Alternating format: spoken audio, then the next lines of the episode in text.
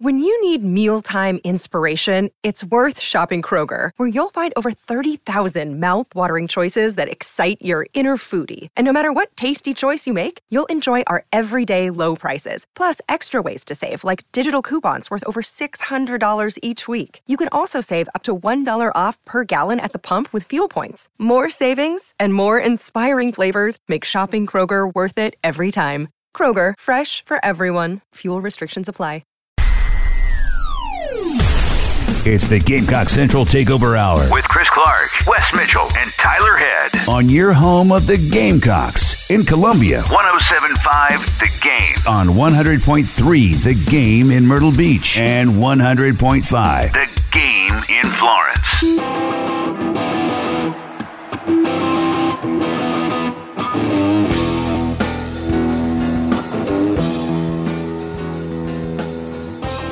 Welcome into the Gamecock Central Takeover Hour, presented by Firehouse Subs here on The Game. Tyler, Wes, and Chris, along with you on this Wednesday morning. I had this debate with Colin earlier. We are halfway through the week, but do we say we're halfway through the bye week, or is that not until Saturday when you're actually halfway through playing till you get to play your next game against Florida? Mm, halfway through the week. So we're officially halfway through the bye week. I would say even more, actually, if we want to really get into the weeds, Tyler. I mean, if you want to give, like, percentages, we're like fifty, what, fifty-five percent of the way through well, the week or something? Well, and I say that because th- the schedule changed up this week. So normally, game week you have Tuesday, Thursday, or, I'm sorry, Tuesday, Wednesday, Thursday practice. Yes. Friday walk through Saturday game. Uh, bye week, Shane Beamer changed it up. So they've got, instead of their day off being Monday, they have Monday, Tuesday practice, today practice. Yep. Then they'll have some days off. Everybody gets some R and R. Lots of guys in the treatment room, obviously. Definitely. And then you get back at it next week, and, and Tuesday will be your first, like, Florida prep practice. So, really, they're they're almost done this week with practice, basically. So, I'd say they're a little bit farther along even through the bye week. Yeah, and I, I think the, the big thing with bye weeks um, is just – I think it's two ways, two things. Bringing along your, your young guys, and maybe you get them a few extra reps. You know, we we keep hearing, obviously it's a huge discussion, wide receivers, and, you know, people are begging for, for, for more Nick Harbor. And, you know, Beamer's talked about, hey, we, we need more from the wide receivers. And so I, I think you can bring guys along a little bit quicker during a bye week because of the fact that you're not preparing for an opponent. The other part of it is just the obvious, and that's to get guys healthy. Uh, sit guys as much as possible. We talked about it yesterday. It, it maybe isn't your guys that are sort of more long-term. You're not going to just magically wave a wand and, and then be ready to go. But I think your guys that are playing through stuff, which is kind of everybody to an extent right now, you can really use this week to to kind of refresh. And, and then just having Thursday, Friday, Saturday off, I think is, is a good mental break as well, considering the opponents that South Carolina played through five games and how tough this schedule was. And you're sitting there two and three. The fans are kind of bearing down on you a little bit now. And, um, you know, people have forgotten that South Carolina started slow the last two seasons and, and turned it around. So I, I think for for just a, a mental reset can be very, very beneficial as well. What's also beneficial, you have your bye week this week. Florida does not. Of course, Florida always takes this bye week the week before the Georgia game. So you get the opportunity to watch them this weekend, you know, see them take on a Vanderbilt team. They'll most likely win that game. So I don't think they're in, in danger of an upset or anything like that. But um, get a little, uh, learn a little bit more about Florida, a team that's been pretty up and down this season. Again, they lose to Utah. They beat Tennessee pretty handily and then get waxed by Kentucky this past weekend. So kind of in a similar way, uh, these two teams very similar in the fact that you don't maybe don't don't know everything about what they can be as they've been kind of up and down through the first five games of the year. Are we sure, Tyler, they're not on upset alert? Do you think they are? Look what happened last season. That's true. Vanderbilt won that football game. I mean, now Florida wasn't a great team, but they're not a great team this year. I mean, we're I still. I think they're better than they we're were. We're still figuring ago. it out. Sure, but. We know they're not, at, at the bare minimum, they're inconsistent. Yeah. Vandy, I mean, are they about the same as last year? I, I don't know. There's a lot of unknowns about this team. I don't know. Commodores won last year's game by seven points. Florida had a first-round quarterback at their disposal last year, as up and down as he was. I don't know. Van- Vandy ain't winning this game. I would have said the same last year. But it, I think at Florida. True. No no Ray Davis for Vandy anymore. That's true. That's I mean, true. That, that makes a big difference. I, uh, I I don't see it. You know, obviously anything can happen week to week.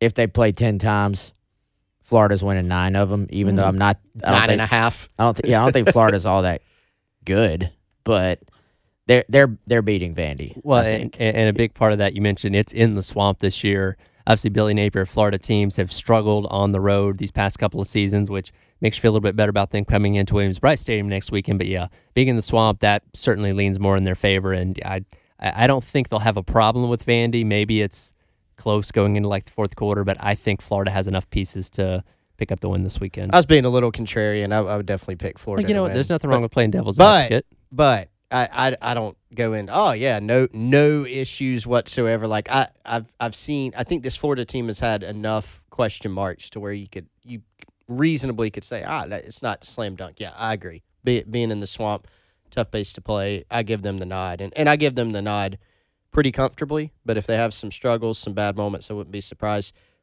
Here's an interesting stat. Speaking of Florida, this comes from uh, David Soderquist on Twitter and uh, or on X, excuse me, and our guy Nick De La Torre from uh, the Florida on three site has kind of come along and added some context. But Florida has struggled rushing the ball against F B S opponents, which is weird mm-hmm. because that's kind of their strength offensively, right? Kind of taking care of the football. Got two really good backs, including uh, E T N.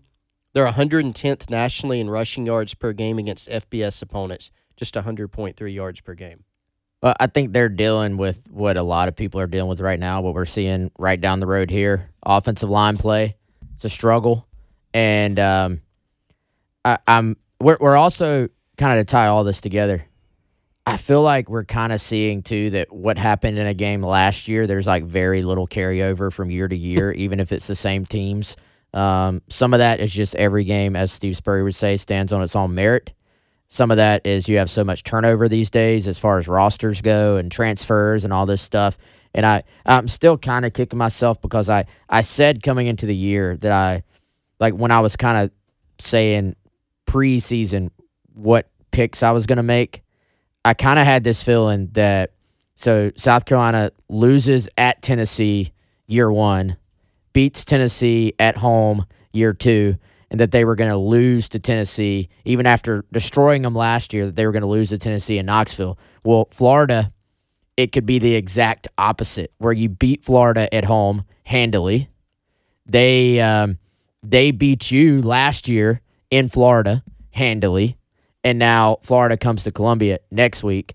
And I, I do think this game sets up pretty well for South Carolina, even with everything we've seen in South Carolina's three losses, because I, I just, if Florida can't run the football, they're going to struggle to score points. The numbers tell you, oh, South Carolina can't stop the run. I don't think Florida, and we'll, we'll obviously get into this next week. We're getting ahead of ourselves. But Florida, I don't think, has a schematic advantage like Tennessee has. Tennessee's scheme plus their speed at running back made that a very tough matchup for South Carolina, because even when you had them bottled up, they were still able to break off long runs. I don't know if Florida has that up front, and I don't know if they have that schematically. So coming to to Willie B, I think, is a huge difference as well compared to going to Knoxville yep. last week. So I, I think we tend to, I think we tend to like look at what we saw the week before and bring that forward to the next game. We tend to look at what we saw last year when the two teams played and bring that forward to, th- to this year. There's very little that you can actually take away in terms of outcome from week to week or year to year, because there's so many different variables. Obviously going to keep an eye on Florida this weekend against Vanderbilt, four o'clock on the S E C Network. Good slate of games around the conference. Uh, which one of these sticks out the most to you guys? Going to be most excited to check out this weekend? Um... So, obviously, we'll watch Florida just because, like, I, I don't yep. think that's ever a game that you you are circling. Nobody ever circled Florida Vandy and was like, that's can't miss, must watch. gotta see it T V. But, you know, I, I think if you're doing your due diligence, you'll watch some of Florida just to get a better idea of what they're going to do. And Scouting obviously, report. yeah, scouting report. And yeah. you get to see Vandy at the same time. That's a team you play later on. Personally, I'm going outside of the conference at the noon slot. Oklahoma, Texas, both undefeated. It's not completely outside the conference. Well, yeah. yeah. Greg Sankey will be there. Good good Thank point. You. It uh in one year it it uh, won't be outside the conference. So combined ten and oh, combined four and oh in the Big twelve. That'll be interesting. Um, second T V will probably be Missouri getting exposed by L S U ooh, at noon. Ooh, calling oh. out Drinkwitz. Um, you know, Alabama A and M will be maybe interesting, but I, I actually think Alabama wins that. Later on in the day, I'll tell you the game I'm most interested in seeing other than Braves game one of the division series. Yeah, of course. Kentucky, Georgia. Yeah. I actually wish this was in Kentucky, because if it was in Kentucky, I would I would actually probably maybe pick the upset. But being in Athens is tough. This is either going to be a four-quarter slugfest or Georgia's just finally going to blow somebody yes. out. That's, I don't think it's going to be anything. That's where my head is at. Like, they are going to be sweating bullets, possibly even get upset, or they're going to win by four touchdowns or something like that. I really, I have the exact same feeling. I don't know why. I don't know what it is about these past couple of Georgia teams, these past couple of years. They just seem to play up to competition when you bring in like a ranked opponent, mm-hmm. and like they shut out Arkansas a couple of years ago at home and didn't let them get past like the fifty for three and a half quarters. Like something about bringing in a ranked team yeah. on a Saturday night. Might be a blackout game as well. Like, I just feel like this is fine when Georgia turns the wick up for once. Well, and I think we're all trying to figure out, all right, we're now we're now five games into the season. So we're all kind of like, all right, is Georgia what we're seeing right now? Which hasn't really been that impressive. They're still five and oh, don't get me wrong, but sure. we grade them on a on a curve because the expectation mm-hmm. is they just won. Of course. You know, anybody else is sitting there five and oh, they're like, oh yeah. You know, national title. But they've won it two years in a row, so you kind of have extremely high expectations for them. They just have not played that well. They haven't played, I feel like, four quarters of football. They haven't been dominant defensively the way you kind of expect.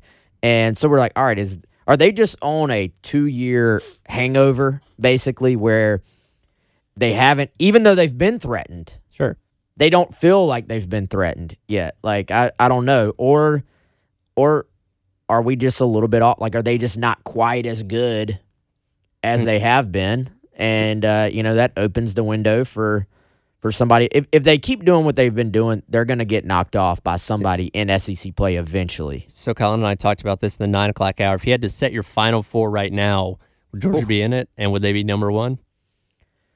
I didn't. Ha- I had them in it. I didn't have. I didn't have them at number one. Well, then, then we get into, all right, how do you pick the – is it the bet? Who's – Who's the best team? Who's done the best? Who has the best resume? You can't really, you can't really decide at this point because there's so much data left. I, I have them in. Yeah. I don't know if they're one, but then there's an like argument. Three. You can make an argument though, like they're one until they're not. That's true. They get the benefit of the doubt. Um, but I think I think Texas is shown to be a little bit more of a complete team right now. Michigan's gone out there and dominated everyone the way they're supposed to. Yep.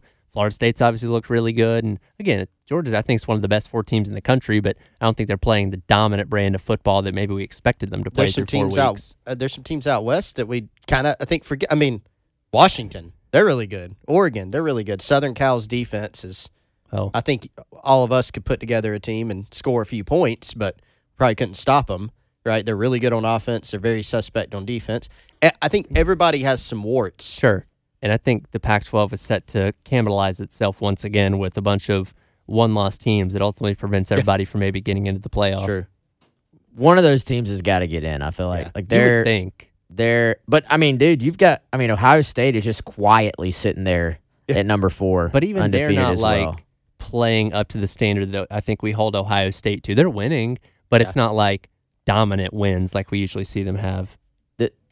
The decider will be which of these teams, be it Georgia, Ohio State, you know. I mean, Oklahoma has got a chance to completely disrupt things. Nobody's talking week. about Oklahoma. Everybody's talking about Texas. They're flying under the radar. Yeah, Dylan so Gabriel having a great season so far. That, you know, fifteen touchdowns, two picks so far. that that will be interesting to see what happens there. But yeah, we're we're going to start to find out a lot this weekend, I think. Talk plenty more about the matchups coming up this weekend, but I saw something yesterday that was a nice, pleasant surprise. A certain Gamecock potentially jumping himself in the first-round conversation. Hit that coming up. You're listening to the Gamecock Central Takeover Hour, presented by Firehouse Subs on a Wednesday here on the Game. He's going to throw it. It's a fake, and he's got Legette. Left side, caught the fifty. Xavier on his feet at the forty and out of bounds at the Tennessee sideline. How do you let Xavier Legette open on a fake punt? Tennessee, can you read? Can you see? He leads the nation. That's thirty-two yards, and all Kai Kroeger does is throw completions. Welcome back in. Gamecock Central Takeover Hour presented by Firehouse Subs here on the Game. Ty Ellis on the call on Saturday night for the Gamecocks Radio Network. Kai Kroeger to Xavier Legette on one of the few highlights, unfortunately, for the Gamecocks of that fake punt going for thirty-two yards. And I play that because yesterday Pro Football Focus put out its latest mock draft projections for next spring's N F L draft. Xavier Legette making his way into the first round as pick number thirty-two. And you look at his overall scores from Pro Football Focus through five games this year, averaging seventy point five eight. Best performance in week number one against North Carolina at eighty-five point four. His worst performance was actually this past weekend against Tennessee at fifty-six point two. When you talk about P F F grades, if you're above seventy, doing pretty good. And Xavier Legette consistently performing well this season by their standards. Yeah, he's been awesome. And um, I thought that was an interesting question posed by Todd. How do you allow him to get that open? Well, well, for the rest of the night, they did not.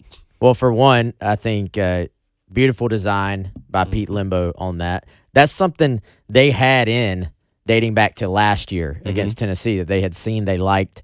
And, you know, two, nobody's necessarily expecting you to dial it back, you know, dial it up, backed up on your own goal line. And also it was, it was, it helps that Legette is a gunner on your punt team, running down there every play anyway. So yeah, it's, it's not odd to see him out there. It, it doesn't raise red flags to see seventeen out there. And then they actually put in, if you're a defender, you would call it a pick. If you're an offensive guy, you would call it a rub. um, they basically ran a wheel route on a punt with a rub play from the uh, the outside, quote, receiver for South Carolina with Legette starting out inside. I think that was maybe Kilgore? It was Kilgore. Yeah, so that thing was very well designed. And then just the fact you have a punter that you trust to throw the ball that far down the field in that situation. More, more if more teams had punters that could throw, more teams should honestly do that. Like, I can't tell you how many times, if you really watch on punts, how often the gunner just kind of gets a free release down the field. If you had the guts to, to dial it up more, sure, more teams could hit that. That's that's why teams don't. They don't have the guts to call it, frankly. And you don't have a quarterback who, or a punter who is a quarterback. Yeah. Still perfect. And Shane, Shane Beamer pointed out that, uh, actually, Wes, that Kilgore, I mean, it was an option to throw him that ball if if Xavier Legette uh, was covered, which he was not really covered at all. But, I mean, he and he's been an absolute terror as a punt gunner. I mean, he he's getting down the field, um, making things happen. I, th- I think he got down there so fast, and I think he missed a tackle technically as a punt gunner. I think it was in that game, but he got a piece of the guy and slowed him down, and so the other guys were able to clean it up. But he's been flying down there all year. But, I mean, it, that illustrates, though, you know, his value sure to N F L teams. If you follow Jim Nagy, from who runs the Senior Bowl, you know, he, he sent out something on social media the other day that was a clip of a guy who was a wide receiver who had bought into special teams and had been been able to hang around the league for a long time, in part because of his willingness to play special teams and how adept he was at it. And when you look at Legette, he's a guy that's now put on tape that he's willing to do that. He's going to get great reviews from Shane Beamer and Pete Limbo and Luke Day and everybody in the in the in the uh, program. They're all going to, Justin Stepp, they're all going to talk about his work ethic, his willingness to do all those different things.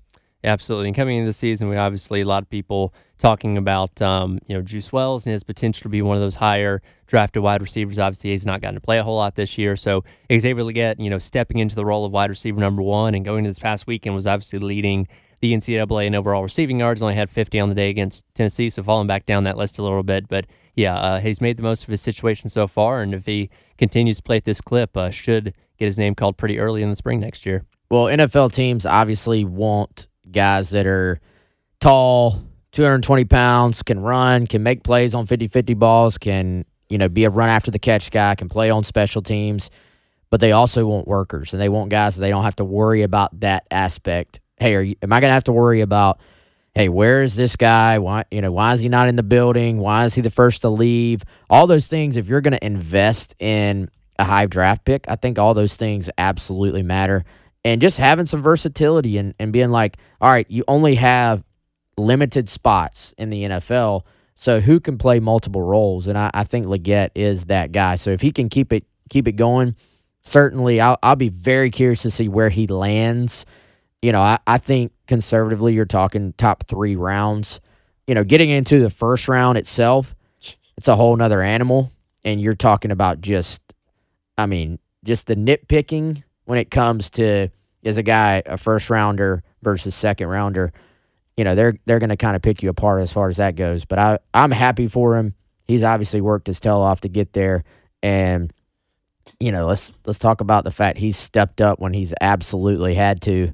And, um, you know, it's just been very impressive to watch. We'll see if he can keep it going the rest of the way. I, I certainly think he can, but also he would get some help if some other receivers can kind of take a little bit of that pressure off of him as well. Well, and that's a big thing to, you know, people are talking about for this bye week for South Carolina. And Shane Beamer even mentioned it, you know, getting other receivers to step up. And well, I've obviously seen flashes, you know, from Emeka Blake, from Luke Doty, Tyshawn Russell, uh, get another catch on Saturday night. Like, we see the potential in these guys to take that next step. What they're able to do in these this week off, we don't know. We certainly would like, as long as Juice Wells is out and not able to play, somebody else to really get a solid foundation as a number two guy on this offense. We just have not quite seen that as of yet.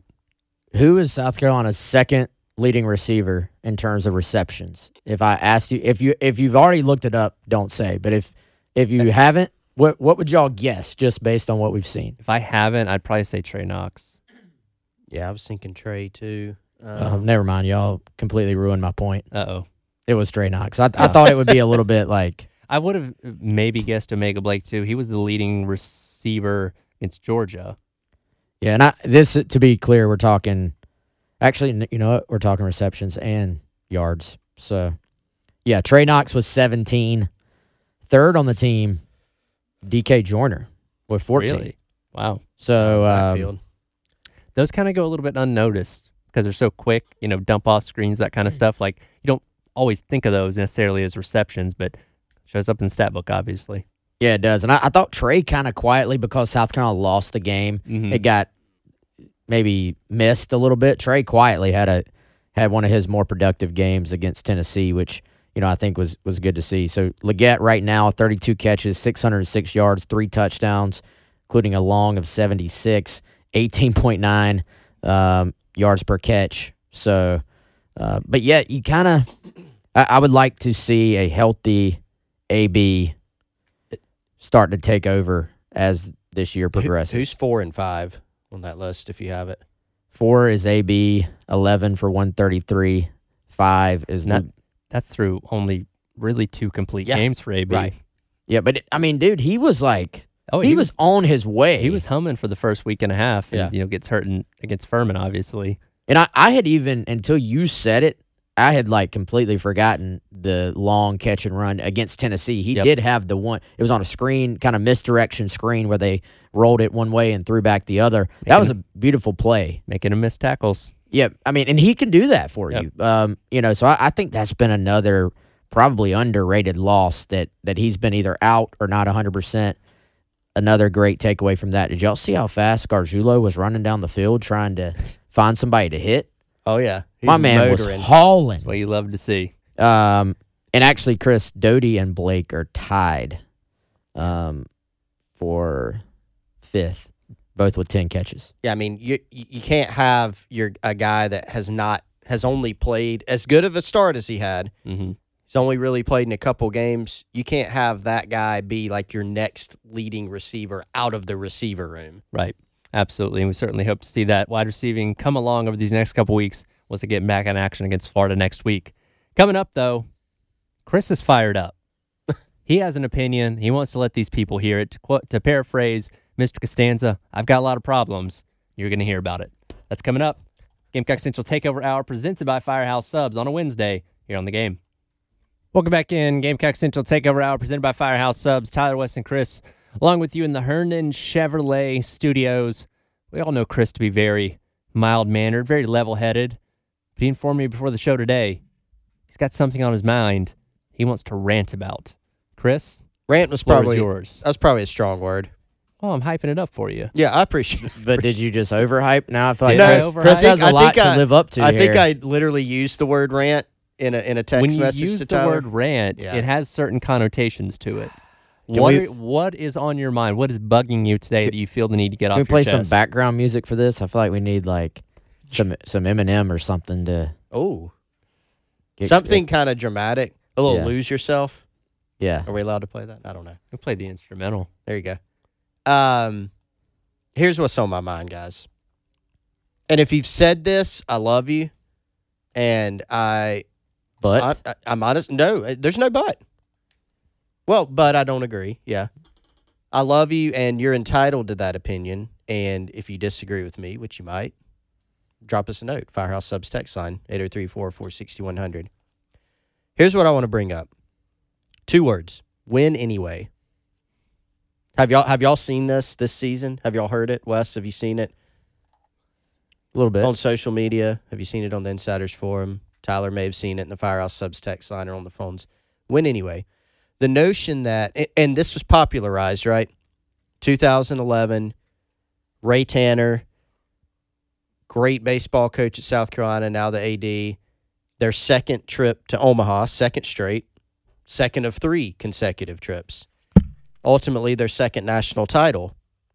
And that team dealt with some things. They dealt with injuries. They dealt with, uh, as usual in S E C baseball, an extremely difficult schedule. They dealt with Clemson. Um, they dealt with some crazy situations in games that happened to them that they were frequently able to get out of.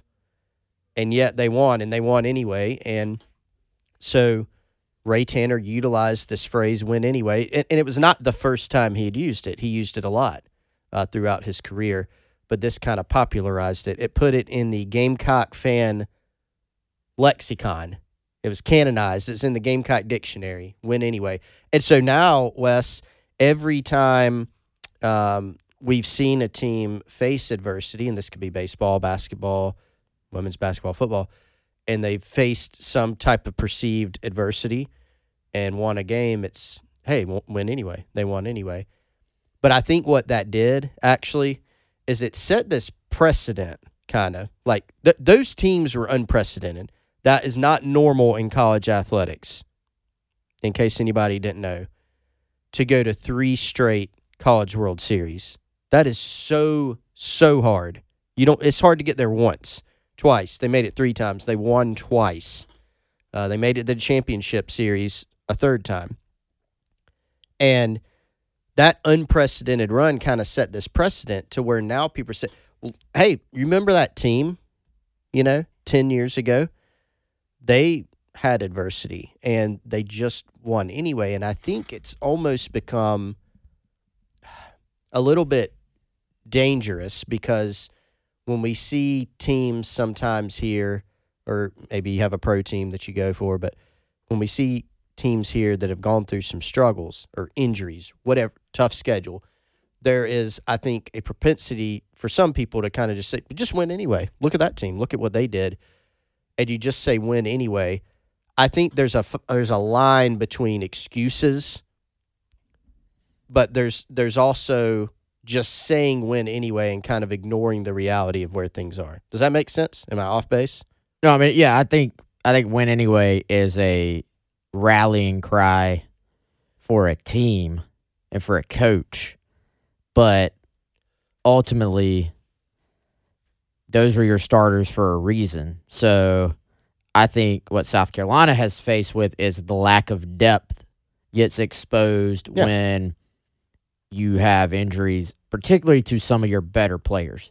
And so it is hard in this league, and it's not an excuse, but if we didn't talk about why South Carolina won or lost the games, then we wouldn't have a radio show because we just That's sit right. here in silence. So it's like, um, I mean, I put it, I kind of align it with people that get upset with what Beamer says in his post-game press conferences. I'm like, well, what what is he supposed to say? Yeah. He's telling you why they lost the, you know, as a broken record. What, what is he supposed to say? He's telling you why. If you lose a game, there's really, I've learned there's nothing a coach can say that yes. actually will be accepted by by some people because you lost a game. Some people want to hear, I'm terrible, I did the worst coaching job ever, and I'm considering firing everybody. Or they think they want to hear they that. They think they want to hear that. If you hear that, what are you going? You're going to be like, this guy's what the? the? Biff Puggy from Charlotte has his press conference after their game against, I think, Georgia State. Comes in the next week before they're about to play Florida for his, like, you know, weekly preview press conference, and people are like, all right, so what changes are you making? He's like, oh, I, I didn't really mean I was firing all the staff. I just meant we had to look at things, you know. So yeah. even even when they say that, yeah, I I don't I don't know what the the press conferences, post game, Tuesday thing, you know, that when you're winning, you can say whatever you want, yes. and it's cool. When you're not winning, nothing you can say can really make anyone happy. I feel like, because yeah. even if you say, even if you say, well, we need to do this, this, and this moving forward, then it's, well, why don't you do that before? yeah. What are you waiting on? Right, but, right. And also, I I do have a little bit of a pet peeve of mine here, the Mario Anderson discussion. So, I mean, I agree. Mario Anderson has earned his touches moving forward, but you also are not going to play the same running back for the entirety of a football game either. Like, you, you're going to rotate. Yeah. So this thing of, why is this guy in? Why is that guy in? Um, and, and I'm not talking about the people who specifically have said, well, why is your smallest running back in on third and one? That's not what I'm talking about. I'm talking about when there's any running back in the game that's other not than Mario, Mario Anderson. Yeah. It's, why is there a different? Well, you, you have to rotate guys. He's not playing and seventy I, snaps. I, I did think it was pretty telling, and I had these pulled up yesterday. I don't have them in front of me right now, but I was we didn't get to it. The fact Tennessee, so so James Pierce, Tennessee's excellent pass rusher, not even a starter for them. He didn't. He's not a starter. He played. He played thirty something snaps in the game. The guy who started in front of him played thirty something snaps. They they rotated, I think, about twelve deep on their front four, and. You know, and South Carolina rotates fairly deep on their front four as well, but I don't know, particularly at kind of edge, if, I mean, Carolina doesn't have a guy coming off the bench to get nine pressures. Right. So I, I think we've kind of, you look at South Carolina kind of wearing down as the game went on. I think they had given up eighty-something yards rushing at, at the half, which, you know, is that's fine against Tennessee. Yeah. And uh, the number ends up being two sixty or whatever, two sixty-eight, I think. But, um, you know, depth is something that ultimately comes back to recruiting, development. You have to be at a place long enough to build depth, I think. And that's when, hey, you know, you can lose a couple of guys and probably be fine. But to take Chris's normal phrase, when your margin for error is that tiny, then, um, you know, it, it hurts you when you lose guys. All right, that is Chris's rant. We'll let him cool down and catch his breath during the break. Uh, M L B postseason underway. A couple Gamecocks in some key games yesterday. We'll highlight some of those coming up. You're listening to Gamecock Central Takeover Hour presented by Firehouse Subs here on The Game. three two in the hole. Bohm is over there. He will flip to first, and the Phillies will win game one, four to one.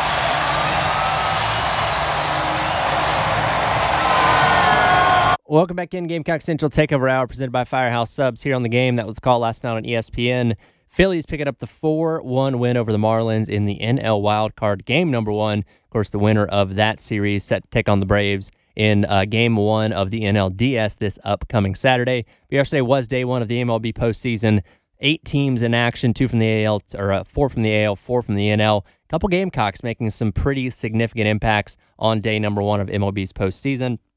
You, of course, have um, with the uh, Texas Rangers. You have Jordan Montgomery went out there for seven innings, six hits, zero earned runs, five strikeouts, and no walks en route to the uh, Rangers' four to nothing victory over the Rays last night in a less than full Tropicana Field. Man, that that's sad. The the Rays are one of the most well-run organizations in, in terms of getting more out of less as far as the amount of money they spend than any, you know, throughout sports. Sure. And you look at the atmosphere in Philadelphia, you know, the at- atmosphere in Minnesota, and then compare it to that, it, I mean, it's, well, it's, it's like, just sad. It's like playing baseball in an airplane hangar. Yeah, it's it's not, not fun, not cool. And then Tampa was playing, they played defense like I'm used to seeing in the City of Columbia Beer League, Sunday softball, co-ed um, league that I play in. You're like not, they're out there throwing the ball around. You're not going to win too many postseason games with four errors. Yeah, no, that that was ugly, man, right off the, the jump there. But Jordan Montgomery, awesome. You don't even see, you don't see pitchers go seven innings, especially in the playoffs anymore. He does. He was fantastic. He was, you know, getting off the mound, making diving catches over there. He made another pretty, I would say, underrated play where he fielded a bunt and fired to first base, um, you know, to get the runner. That that was just what the Rangers needed, because they've, I mean, they've had some really big injuries to their pitching staff. Mm-hmm. And, uh, you know, so that, that kind of rolled him into the number one slot. He stepped up. And now Tampa, which at one point this year was the best team in baseball, you know, now they're they're facing elimination. Uh, Whit Merrifield got one at bat for the uh, Jays yesterday, goes oh for one out there in a pinch hit situation late in that game as they fall to Minnesota three to one. On the N L side of things, Christian Walker, Christian a very Walker. good game for the Diamondbacks, going three of four with a couple of key R B Is to help lead the Diamondbacks to that six to three win over Milwaukee in game one of uh, that N L wildcard. So, y'all know how they have StatCast that can show you anything and everything. Talking to Tommy Moody outside, he said that Christian Walker's laser off the wall was the hardest hit ball of any of the four games yesterday. I believe it. It was a beam. And, uh, man, I don't know if Walker gets enough credit for just how good he has been. He has thirty-three home runs this year, two fifty-eight average, one hundred three R B Is. Um, I mean, he, he's been huge for them. They had a solid season, not a great season, but now, you know, they're in a position here to um, – to go steal this thing from the Brewers. About the uh, about the Twins ending their long, long drought, eighteen years since their last playoff victory with that three one uh, win yesterday over the Blue Jays. That's all. It's a long time. I don't even know how it's possible, uh, especially in baseball. You know, it's, that's a game where the best team doesn't sure doesn't always win. Like a lot, a lot of the times, the best team doesn't win. Like it, it just it seems statistically certainly improbable. Obviously, it wasn't impossible, but very improbable.